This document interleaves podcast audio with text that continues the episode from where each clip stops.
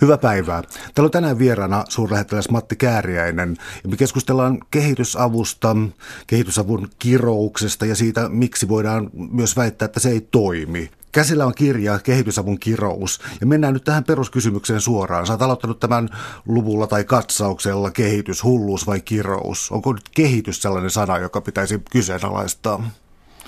No kyllä varmasti varmasti olisi, että jos ajatellaan esimerkiksi kestävän kehityksen perspektiivistä tätä kehitystä, niin kyllä minusta olisi hyvä itse kunkin meidän kysyä, että mikä loppujen lopuksi on kestävää tässä meidän kehityksessämme, mitä me tarkoitetaan sillä kehityksellä. Siitä on hyvin usein tullut tämmöinen taloudelliseen kasvuun ja materiaaliseen hyvinvointiin liittyvä termi, jolla niin se samastetaan siihen, mutta samanaikaisesti me ollaan tiedostettu se, että meidän maapallo ei kyllä tämän tyyppistä elämänmuotoa niin kuin kauhean pitkään kestä, että kyllä täytyisi vähän tar- tarkemmin nyt ruveta miettimään sitä, että mitä se kehitys itse kullekin loppujen lopuksi tarkoittaa.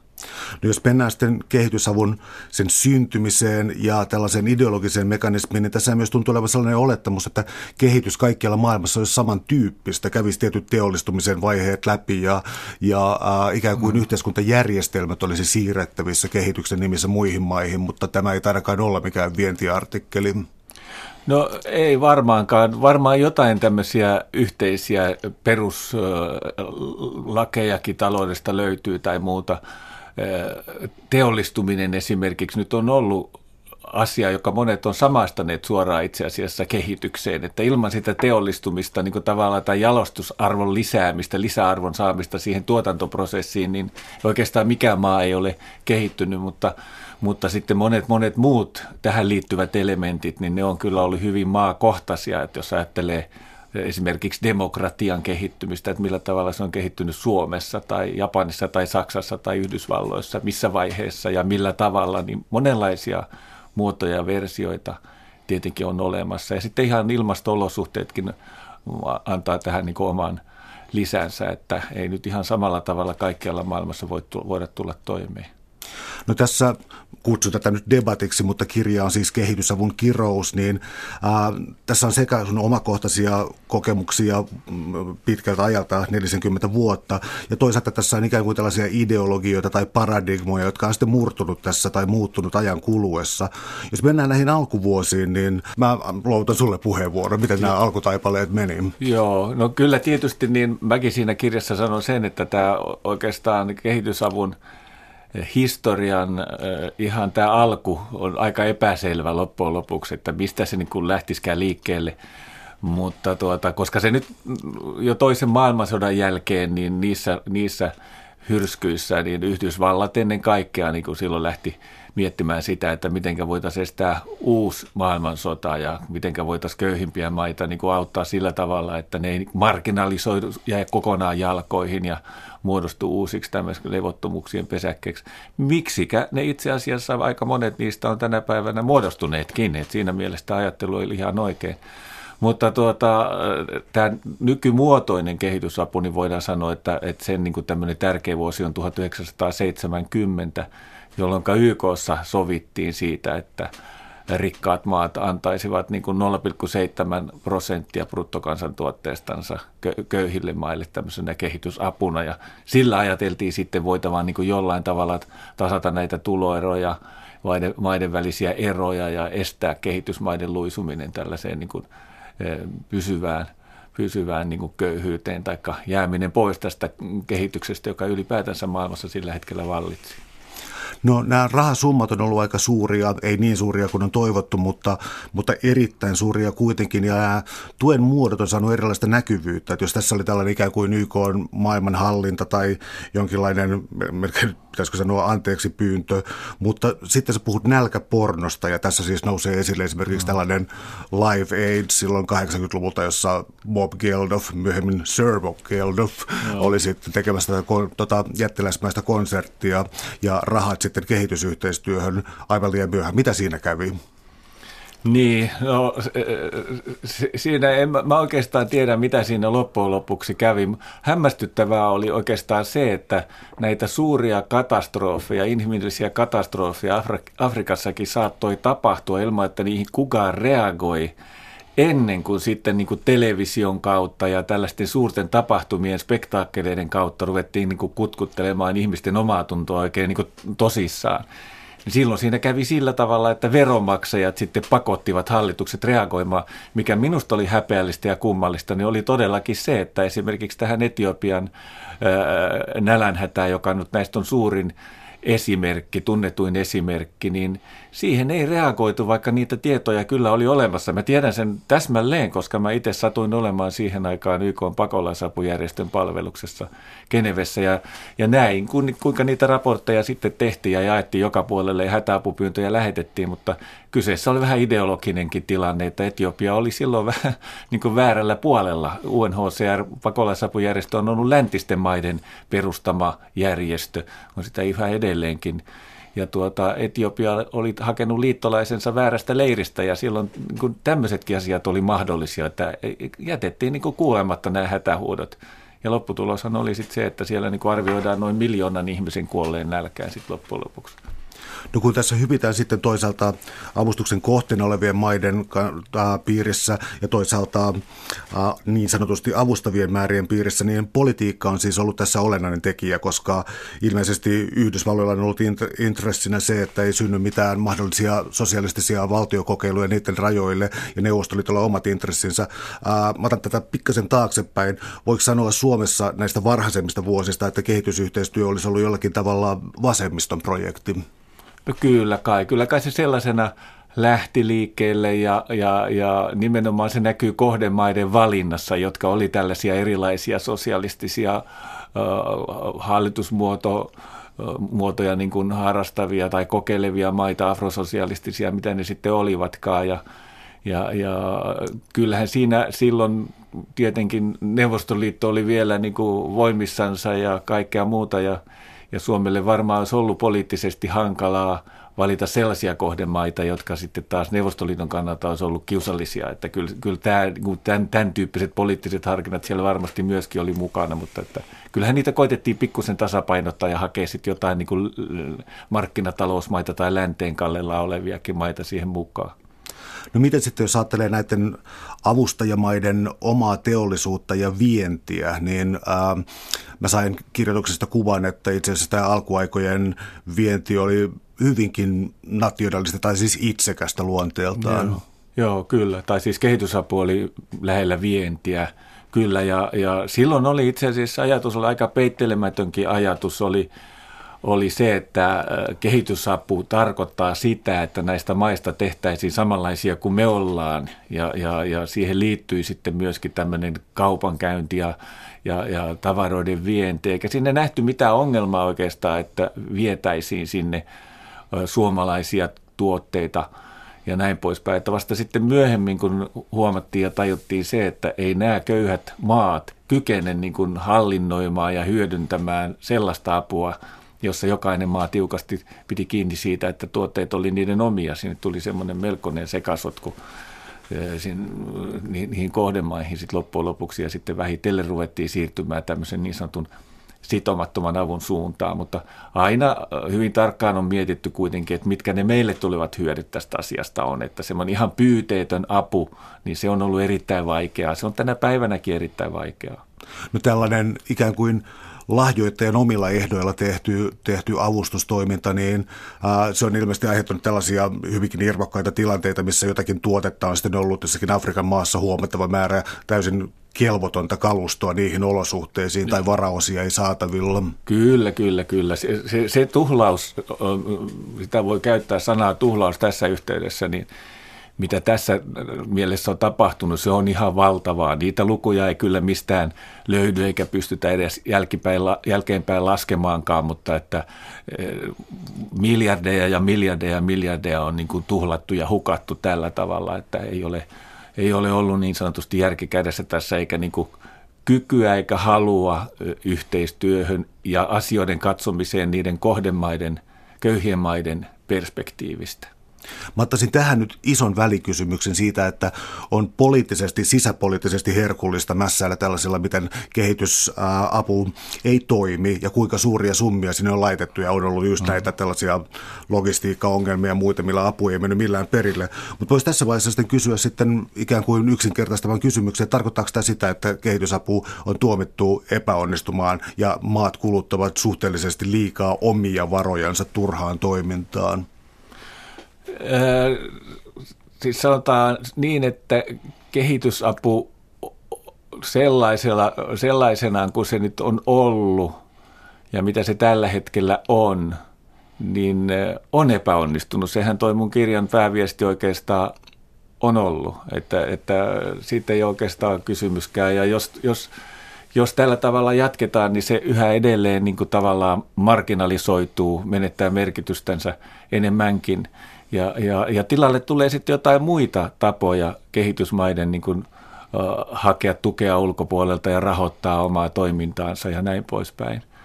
Että me vaadittaisiin tässä perusteellista uusajattelua ja uusharkintaa ja tämän toiminnan suuntaamista niin kuin niihin kohtiin ja kohteisiin, jotka niin kuin todellisuudessa kyken, voivat niin kuin auttaa kehitysmaita paremmin kuin tämä perinteinen kehitysapu on tehnyt. Mä asettelen vielä tässä kysymystä hieman uusiksi, koska mä oon kiinnostunut tästä, että mun mielestä tuossa kirjassa kuitenkin oli muutamia sellaisia kohtia, että Suomi on epäonnistunut 0,7 prosentin kanssa ja niin eteenpäin. Eli ähm, mä sain sellaisen kuvan, että sä et kuitenkaan aja sellaista mitään, niin kuin, että nyt tämä tulisi lopettaa tämä toiminta, vaan sä ajat nimenomaan tämän toiminnan muutosta ja sen toimintaa ikään kuin muiden väl- välitysten kautta. Eli mä sain sellaisen kuvan, että se kuitenkin otti esimerkiksi sitä mieltä, että Suomen jääminen tästä 0,7 prosentin tavoitteesta oli jotenkin moraalisesti väärin. Joo, pitää paikkansa ja kyllä mä oon edelleen samaa mieltä, että mikäli me annetaan kehitysmaan ryhmän, jota nyt on kaksi kolmasosaa maailman maista – jäädä jälkeen, marginalisoitua, ei välitetä niiden ongelmista, niin kyllä tästä maailmasta tulee erittäin vaarallinen, epästabiili paikka, ja se sitä on jo, ja, ja, ja jos yhtenä esimerkkinä voi ajatella vaikka siirtolaisia, pakolaisia Afrikasta, joiden kanssa Euroopan unioni tänä päivänä taistelee, se tulee olemaan tulevaisuuden visio sitten paitsi paljon suurempana kuin, kuin ongelmana kuin mitä se tällä hetkellä on. Että kyllä meidän ehdottomasti kehitysmaiden asema, sen parantaminen täytyy pitää mielissä, mutta siihen pitää löytää keinot, jotka tepsii ja toimii. Ja sen takia mä puhun uudesta kehityspolitiikasta. Mä sanon, että tämä vanha saa mennä, se ei toiminut. Mietitään, mistä tämä ongelma johtuu, mitä me voidaan tehdä, millä tavalla me oikeasti ja todellisuudessa voidaan kehitysmaiden asemaa parantaa. Sitä me tarvitaan. Se, se että moraalisesti totta kai rikkailla mailla tähän on velvollisuus, niiden pitää se, se, se vastuunsa kantaa. Tähän palataan aivan varmasti vielä ohjelman loppupuolella. Mutta täällä on siis tänään vieraana suurlähettiläs Matti Kääriäinen. Me puhutaan kehitysavun ongelmista.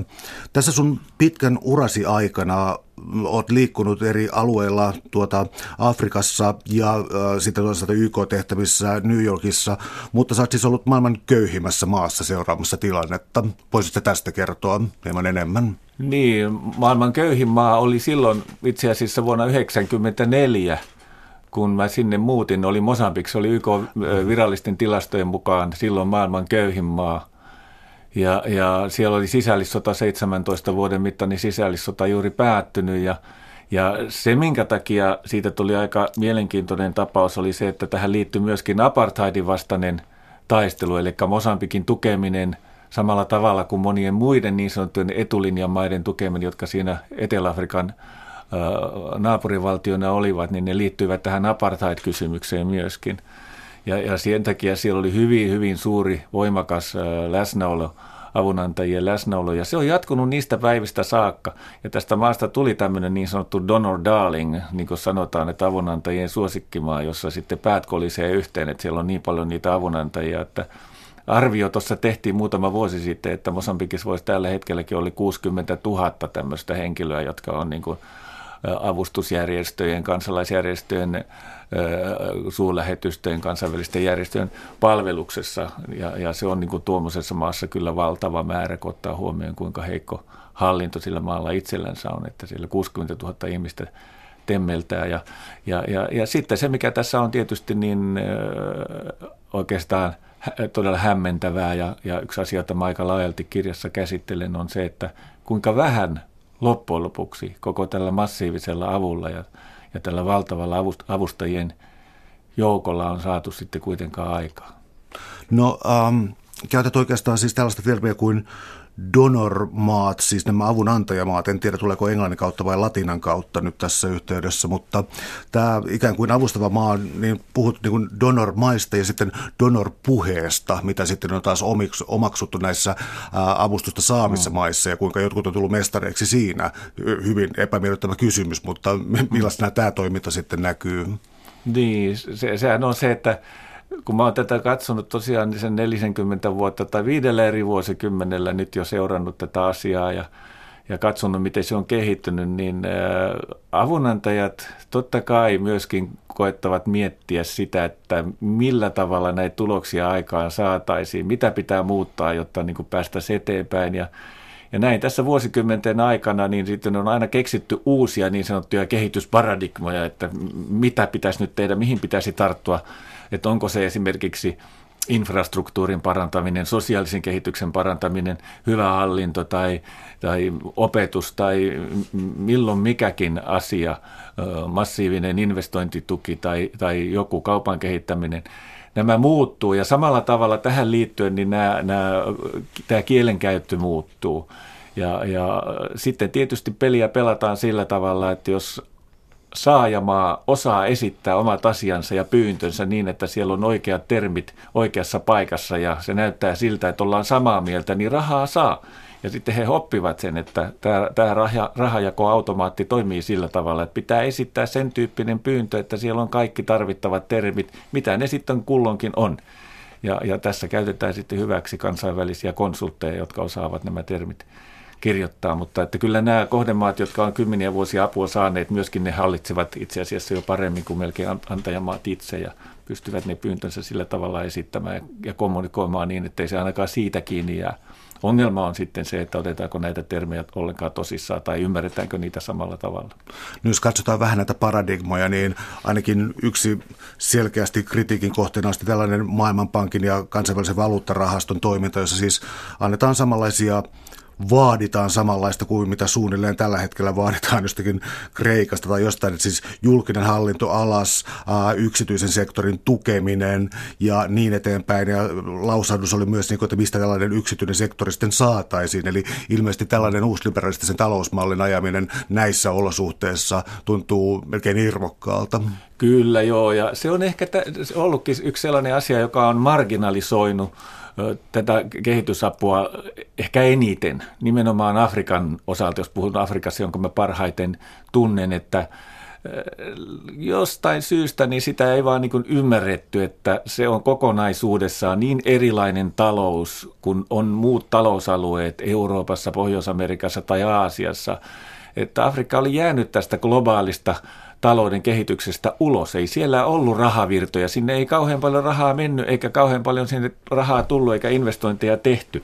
Niin silloin tämmöinen niin kuin Washingtonissa kehitetty ajattelu siitä, että yksityissektori ja markkinat hoitaa ja ratkaisee ongelmia, niin ei se toiminut sellaisessa maassa, jossa sitä yksityissektoria yksinkertaisesti ei ollut. Ei ollut halukkaita investoijia riskit oli suuria, ongelmat oli suuria, niin tämä, tämä koko ajattelu, jossa perustettiin se yksityissektori ja markkinoiden varaa, niin osoittautui sitten loppujen lopuksi aika toimimattomaksi ja aiheutti paljon paljon ongelmia. Mutta nyt, nyt siitä ollaan jonkun verran peruteltu ja koitettu miettiä, että hetkinen, mitäs muuta siellä sitten pitäisikään tehdä ja on mietitty valtion roolia esimerkiksi vähän uudestaan. No otetaan sitten yksi erityistapaus, äh, Kiina, joka on ollut siis avun antajamaa, äh, ymmärtääkseni siis lahjoittanut paljon nimenomaan infrastruktuurin, jotenkin siis sen äh, vahvistamiseen ja sairaanhoitoon ja tällaisiin, mutta samalla mahdollisesti saanut myös voimakkaan kilpailuedun äh, Afrikan luonnonvarojen kaupassa, joka nyt on ilmeisesti joissakin maissa todella voimakkaasti noussut. Joo, kyllä, se pitää paikkansa, se pitää paikkansa. Ja Kiina Kiina käyttäytyy tietysti niin kuin omien intressiensä mukaisesti, niin kuin vähän kaikki muutkin, mutta Kiina ehkä vähän suoremmin ja avoimen, avoimemmin, että, että he eh, tekevät sellaisia projekteja, sellaisia hankkeita Afrikassa, mitä afrikkalaiset valtaa pitävät, voi sanoa, niin haluavat, he eivät kysele niiden perusteluja, he eivät myöskään tunge sinne kauheasti omia arvojansa, se ei ole tämmöistä arvopohjaista työtä.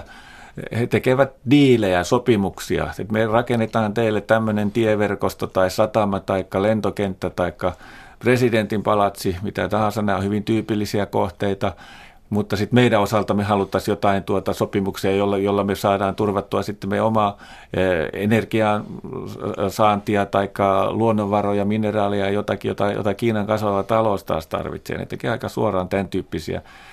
Ja sitten Kiinan apu on myös hyvin usein, se on nimenomaan tätä sidottua, josta vähän aikaa sitten puhuttiin, että ei he lähde antamaan mitään avointa budjettitukea tai tämmöistä, vaan se apu on kyllä sidottu sitten – yleisesti niin kuin kiinalaisiin toimituksiin ja toimittajiin.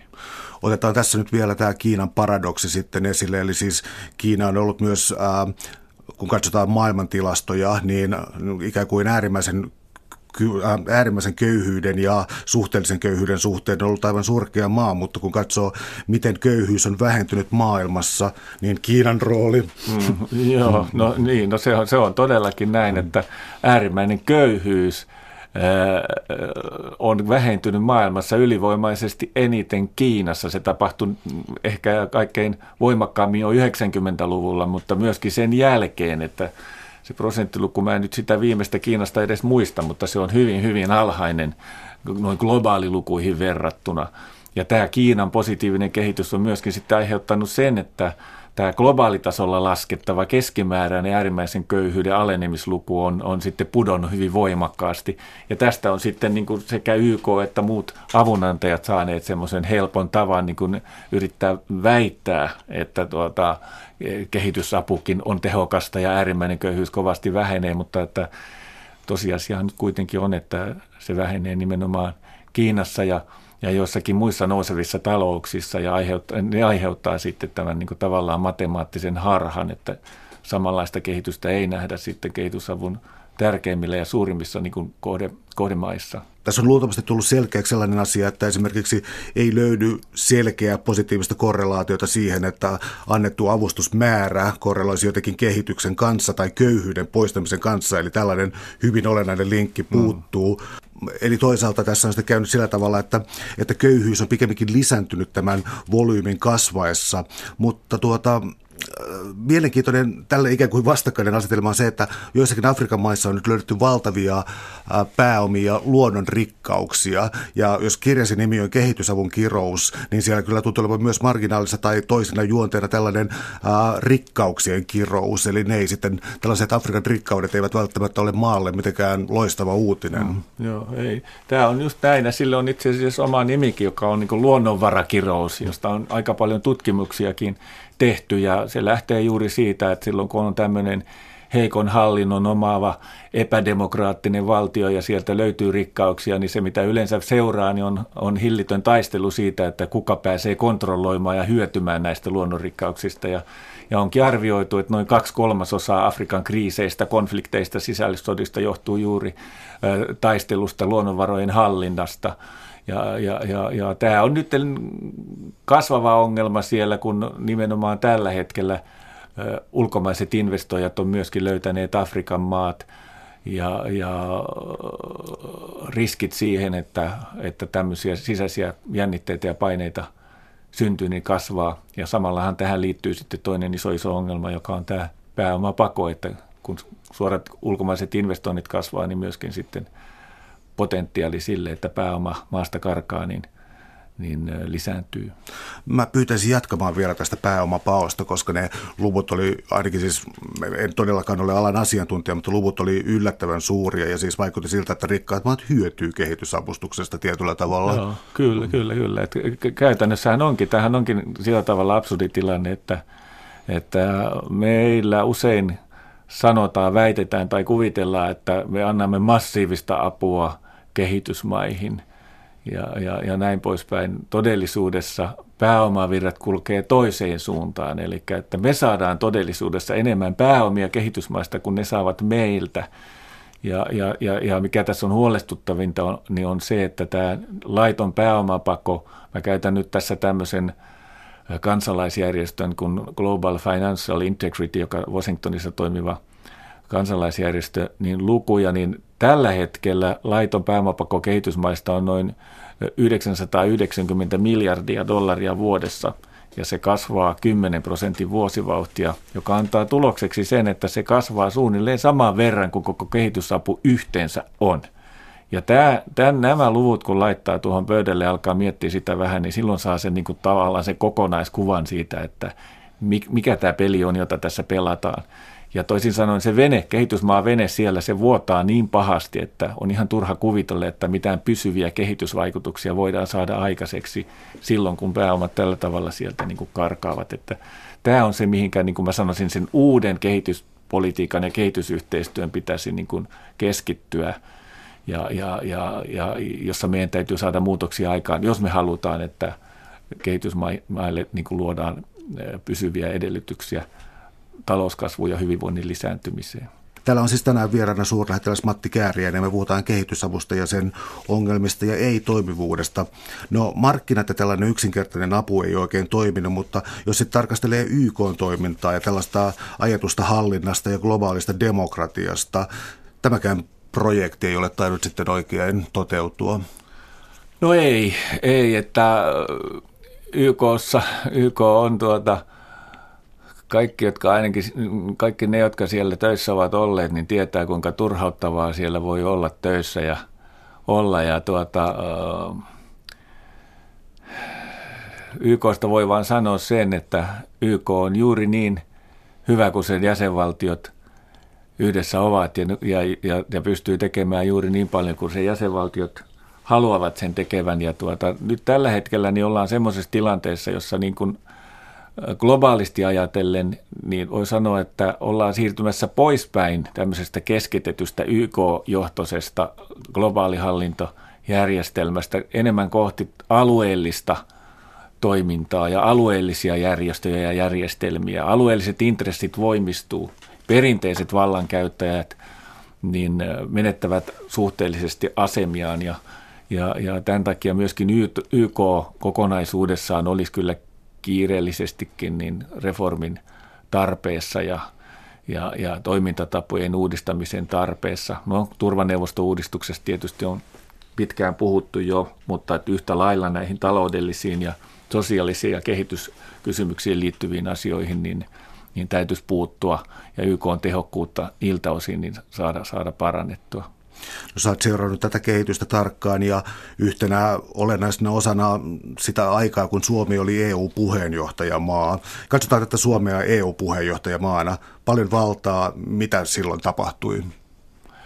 Niin joo, no, tässä nyt viittaa tähän vuoteen 1999, jolloin meillä oli ensimmäinen EU-puheenjohtajuus. Kyllä, ja, joo. ja jolloin mä olin tuota, New Yorkissa itse Suomen YK-edustustossa ja vastasin siellä tästä talous- ja sosiaali- sektorin koordinaatiosta. Ja YKssahan EU toimii niin kuin yhtenä, eli siellä vaan EU-puheenjohtajamaa käyttää EUn ääntä ja se on silloin hyvin, hyvin suuri peluri YK-puitteissa.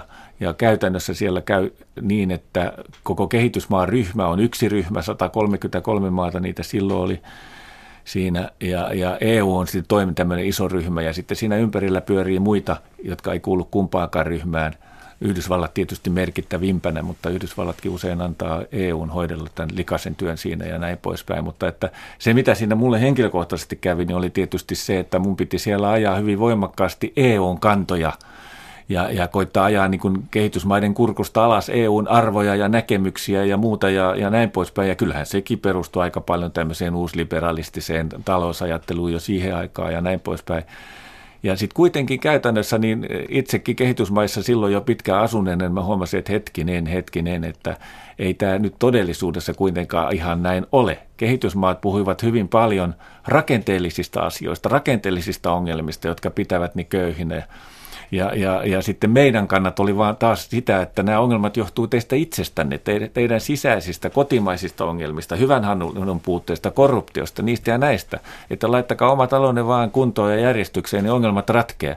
Että siinä oli niin kuin tämmöinen periaatteellinen aika iso erimielisyys, että mistä nämä ongelmat kaiken kaikkiaan johtuu. Ja, ja mun täytyy sanoa, että, että itse siinä vähitellen niin kuin sydämeltäni ja sielultani siirryin väärälle puolelle ja joudun tämmöiseen skitsofreeniseen tilanteeseen, että mun piti yrittää vakuuttavalla tavalla puolustaa EUn ja, ja rikkaiden maiden kantoja ja näkemyksiä ja arvoja siellä, kun mä hyvin sitten toisaalta tiesin, että näillä keinoilla – niin, niin tämä on, nämä ongelmat ei kyllä ratkea ja että kehitysmailla on tuossa pointti niissä asioissa, mitä he itse esiin toivat. No, tämä pointti, ää, mä en muista tarkkaa sitaattia, mutta ei me nyt täällä Afrikassa niin tyhmiä olla, että me tajuttaisi, että yksityistä sektoria kannattaa tukea, mutta kun sellaista ei ole, niin, mm. niin avaako tämä nyt sitä ongelmaa, mitä sitten ikään kuin rikkaat maat eivät tajua?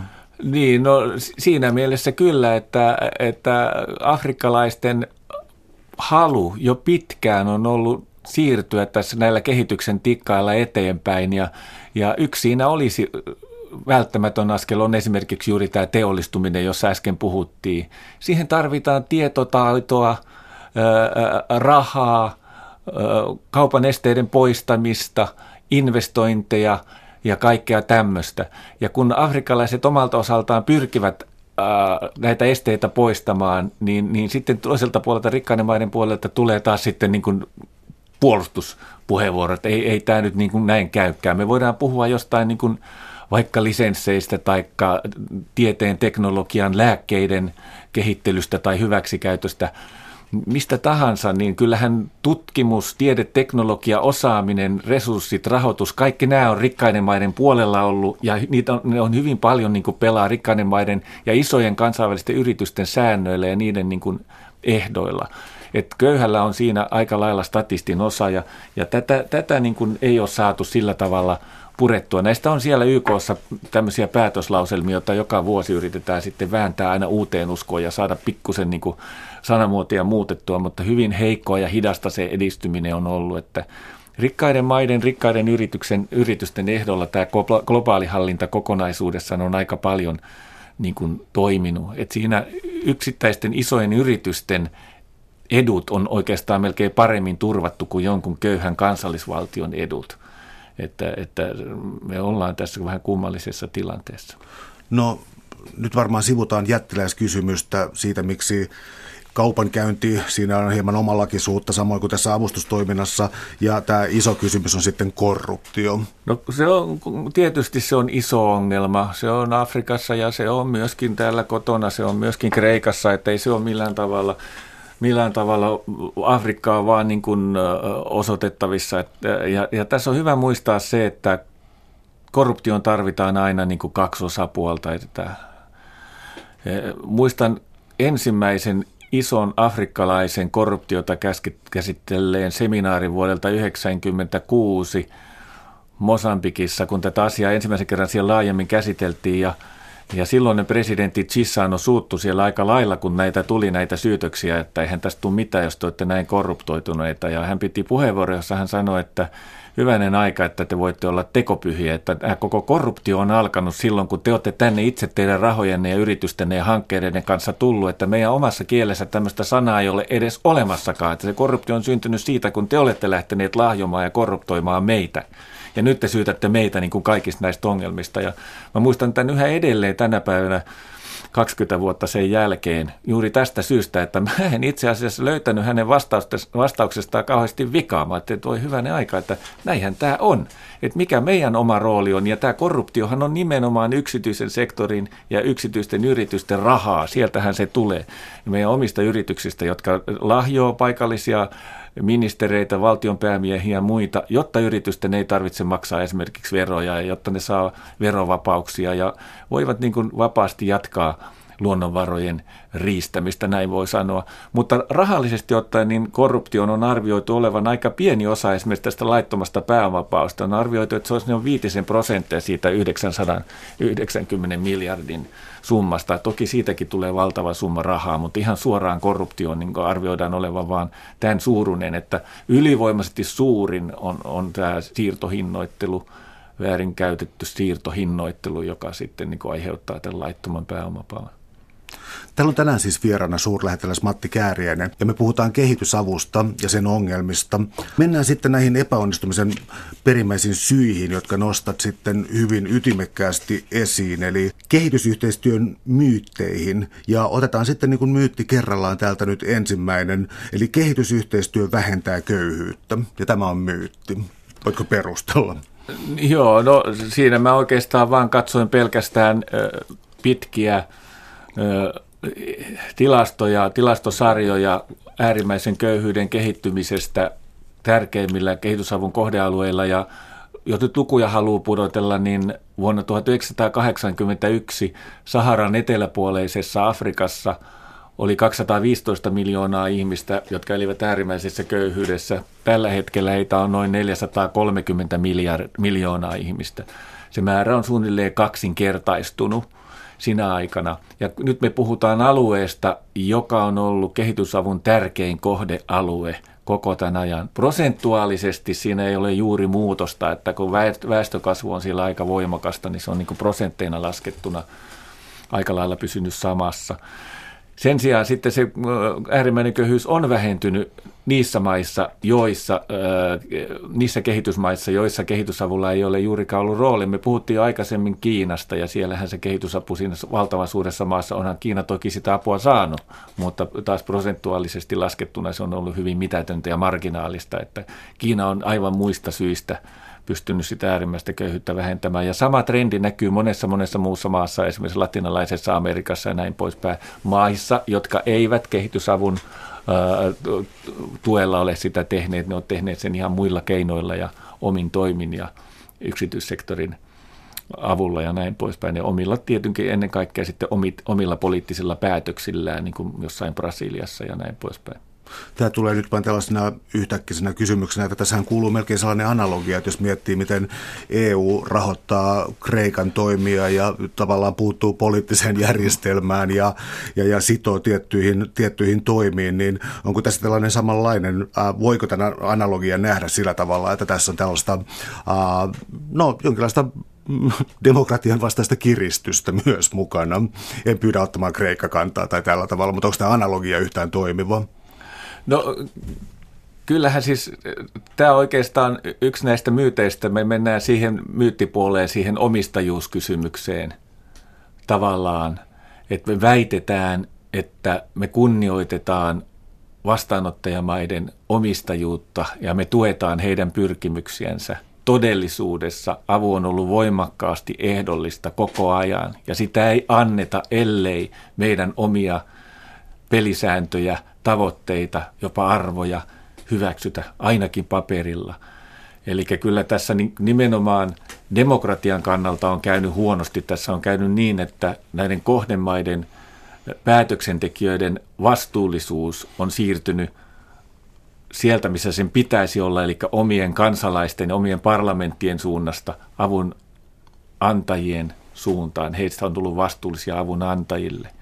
Ja se muuttaa sitten tietenkin kokonaan päätöksenteon ja tämmöisen poliittisen toiminnan kuviot.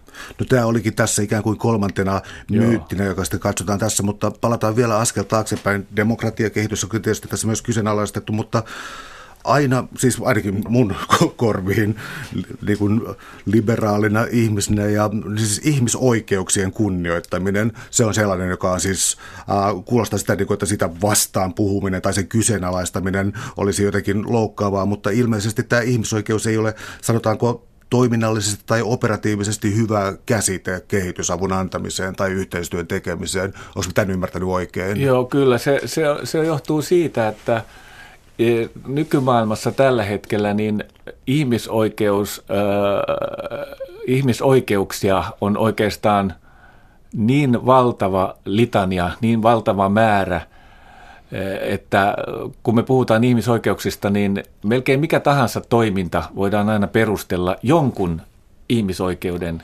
kannalta. On aina olemassa joku sopimus, kansainvälinen sopimus tai standardi tai, tai muu tämmöinen – tavoite. Ja, ja, ja mä tässä kirjassakin käytän muistaakseni tätä esimerkkiä tästä professori Martti Koskeniemestä, joka joka totesi, että joo, että, että ei ma- maailmassa ei ole niin kahta sotaa, jota ne kumpikin osapuoli ei voisi perustella jostain ihmisoikeusperspektiivistä käsin. Ja näin varmaan on.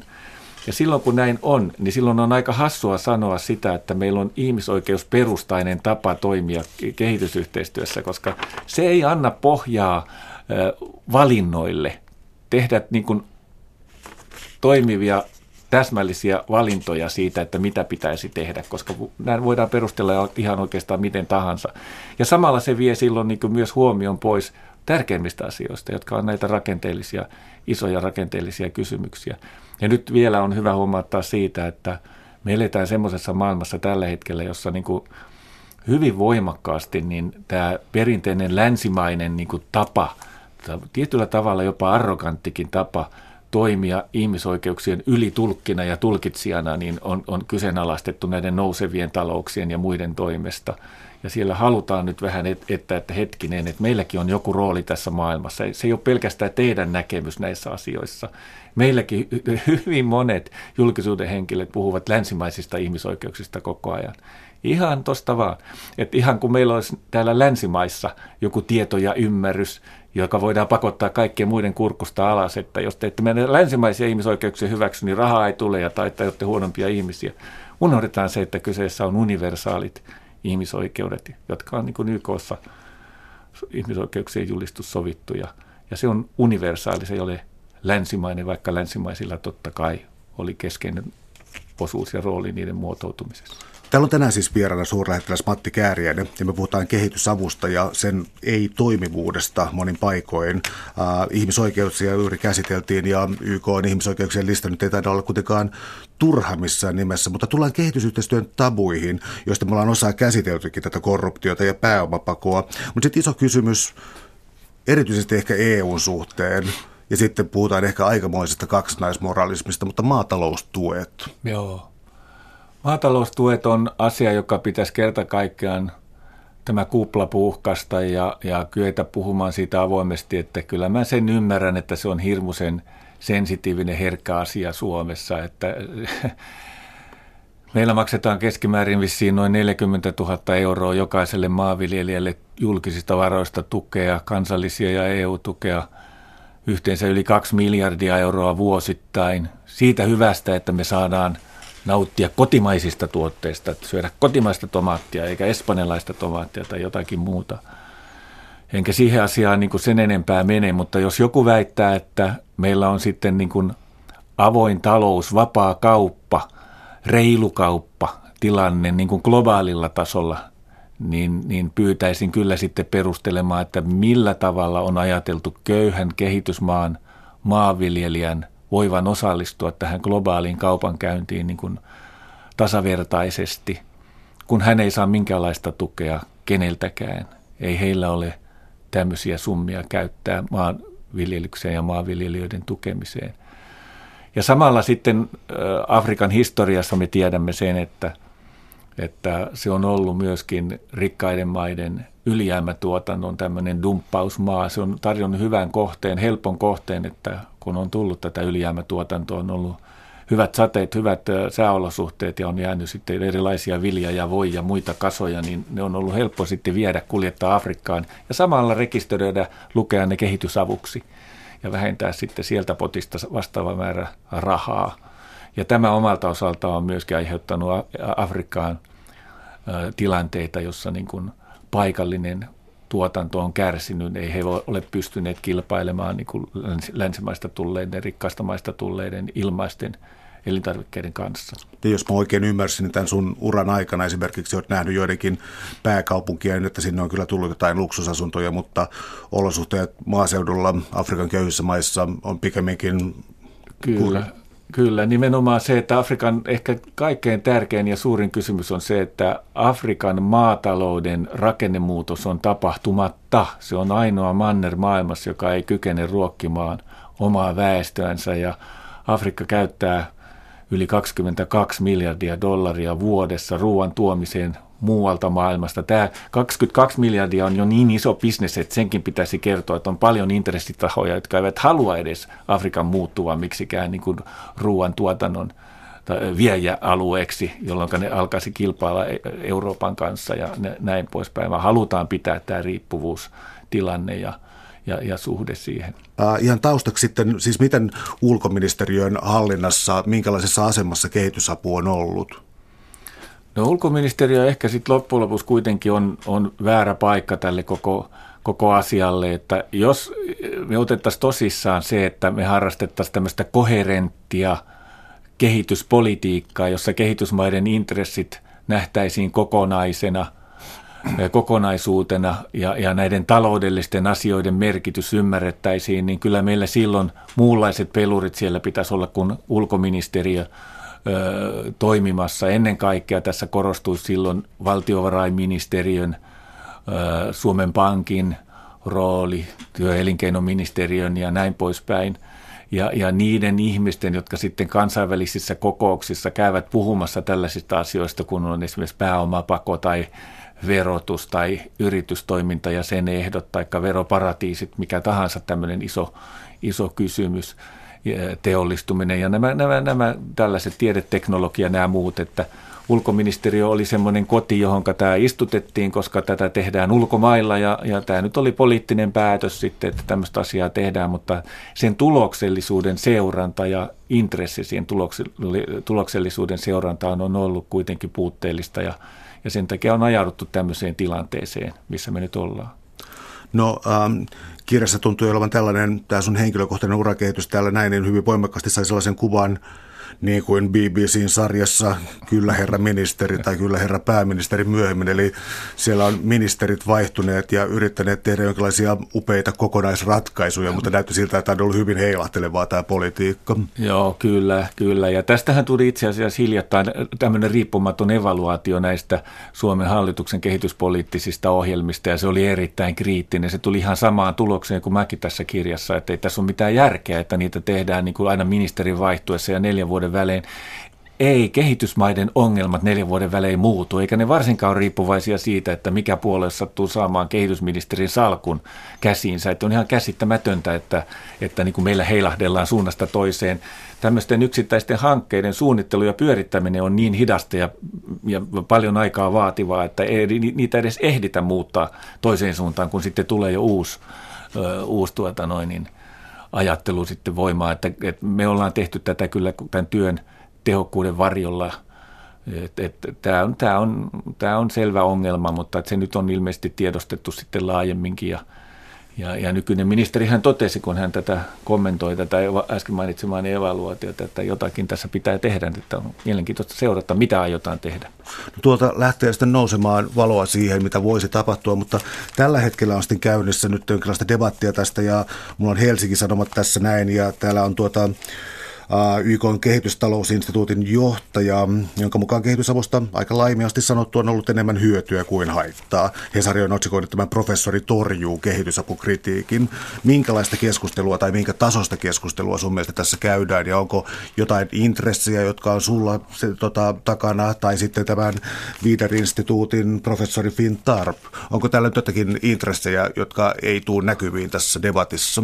No kyllä, ilman muuta. Ja tämä, mä tunnen tietenkin Fintarpinkin oikein hyvinkin ja meillä on tätä yhteistä Mosambik-taustaa ja on tavattu siellä ja muualla ja näin poispäin. Mutta tässä on nyt ilmeisesti häntä käytetty tarkoituksellisesti osana tätä eh, niin sanottua keskustelua, kehitysapudebattia, joka, joka keskeisesti on kohdistunut tähän mun kirjaan ja siinä esitettyjen niin kuin, näkemysten kommentointiin ja kritisointiin, että Fintarfhan on tanskalainen, ei hän suomea osaa, ei hän tuota mun kirjaani ole lukenut, mutta että häntä on käytetty tämmöisenä auktoriteettina ja hänellä on esitetty tämmöinen yleinen kysymys sitten, että mitäs nyt sinä olet mieltä tästä. Ja hän on sitten oman ammattinsa ja toimensa mukaisesti kommentoinut, että me ollaan saatu tällaisia tuloksia, että kehitysapu vaikuttaa positiivisesti talouskasvuun, joka mun mielestä on oikeastaan olisi kummallista, jos tulisi toisenlainen tulos, että me upotetaan yli 100 miljardia dollaria vuodessa kehitysapuun eikä saada minkäänlaista positiivista vaikutusta edes talouskasvuun. Se olisi minusta käsittämätön tulos. Mutta että äh, tämä on tämmöinen, minusta vaikuttaa tilaus, tila, tilaushaastattelulta ja sen takia mä itse kirjoitin siihen sitten vastineen, joka nyt Hesari sitten julkaisikin myöhemmin, mutta ei, ei tässä mitään Fintarpin jutussa mitään uutta sinänsä ole, että nämä on näitä tutkimuksia, joita jatkuvasti tulee. Yksi sanoo tuota, toinen sanoo toista. Tämä on ollut erittäin haastava ja vaikea asia kehitystutkijoille niin koittaa päästä yksimielisyyteen näistä asioista. Eivätkä he ole päässeet. Jos mä oikein ymmärsin, että tämä kritiikki, mikä sua kohtaan on esitetty, niin se on katsottu aika paljon talouden näkökulmasta, mutta mm. on muitakin. Sä korostat näitä muita tekijöitä kuin talous tässä. Ja tullaan nyt tässä tähän, äh, käytä tällaista termiä tai toiveikasta kehityskulkua, että tällaista rikkaat, köyhät dikotomiasta tai kaksin ja kaksijakoisuudesta noustaisi jonkinlaiseen universaalisuuteen ja vuoden 2015 jälkeen voisi tapahtua nyt jotain hyvää kehitystä. Niin, no niin, mä oon niin kuin sanonut, että maailmanparantajana tämän homman aloitin ja maailmanparantajana varmaan hautaankin menee, se on luonne vika tai luonnekysymys ja aina haluaa niin kuin löytää jostain jonkun positiivisen vaihtoehdon ja ratkaisun ja, ja muun. Ja mä oon koittanut sitä miettiä, että mikä se voisi olla ja lähtenyt tietysti siitä, että jos ongelma on yksityissektori ja yksityisten yritysten toimiminen ja se, että ne eivät maksa esimerkiksi veroja sinne, mihin pitäisi ja näin poispäin, niin silloin näihin asioihin pitää voida puuttua. Jos ongelma ovat veroparatiisit, joista kärsii kaikkein eniten köyhät maat, niin siihen pitää puuttua jos ongelma on tuloerojen kasvu, että muutama ihminen omistaa enemmän kuin kaikki muut yhteensä, niin siihen pitää puuttua ja näin poispäin. Ja, ja kuinka siihen voidaan puuttua, niin minusta se ei tapahdu tämän julkisen toiminnan kautta, koska hallituksilla ei näytä olevan mahdollisuuksia löytää yhteistä säveltä nykyisessä maailmassa. Että täällä on niin monia eri intressitahoja, mutta että sen sijaan meillä kansalaisina ja kuluttajina, niin meillä on yhä kas, suurempi kasvava huoli maailmasta ja, ja siitä, että millä tavalla nämä kestävän kehityksen periaatteet siellä toteutuu. Jokainen kuluttaja voi valita sen, että mitä sä ostat ja sä voit valita, mitä yhtiötä, minkä yhtiön osakkeita ehkä ostat ja miten se yhtiö käyttäytyy. Sä voit seurata niitä, sä voit liittyä kansalaisjärjestöihin, jotka tätä toimintaa valvoo ja näin poispäin, ja antaa oman panoksen siihen. Yritykset on erittäin varovaisia tänä päivänä niin näihin imagoriskien osalta. Ne eivät halua jäädä kiinni sademetsän tuhoamisesta tai lapsityövoiman käyttämisestä tai ihmisoikeuksien polkemisesta ja näin poispäin. meidän pitää löytää keinot vaikuttaa siihen suureen koneistoon ja tähän koko markkinatalousjärjestelmään, mutta että olla siinä niin kuin avoimia todellakin, eikä niin kuin kuvitella, että että tuota, asiat menisi niin kuin ne papereissa lukee. Meillä on hyvin suuri tällainen niin kuin mä oon puhunut reality gap, tämmöinen todellisuusvaje sen välillä, mitä niin viralliset paperit sanoo ja mitä todellisuudessa sitten kentällä taas tapahtuu. Siitä toi kirja pääasiassa oikeastaan kertoo. Ja, ja mä toivon, että näihin asioihin saataisiin sitten jatkossa, jatkossa tuota muutoksia ja, ja semmoinen tunne mulla on, että halukkuutta näiden muutosten tekemiseen on kasvavassa määrin tällä hetkellä nuorison keskuudessa on. Suuret kiitokset keskustelusta Matti Kääriäinen, oli ilo. Kiitoksia, kiitos kutsusta.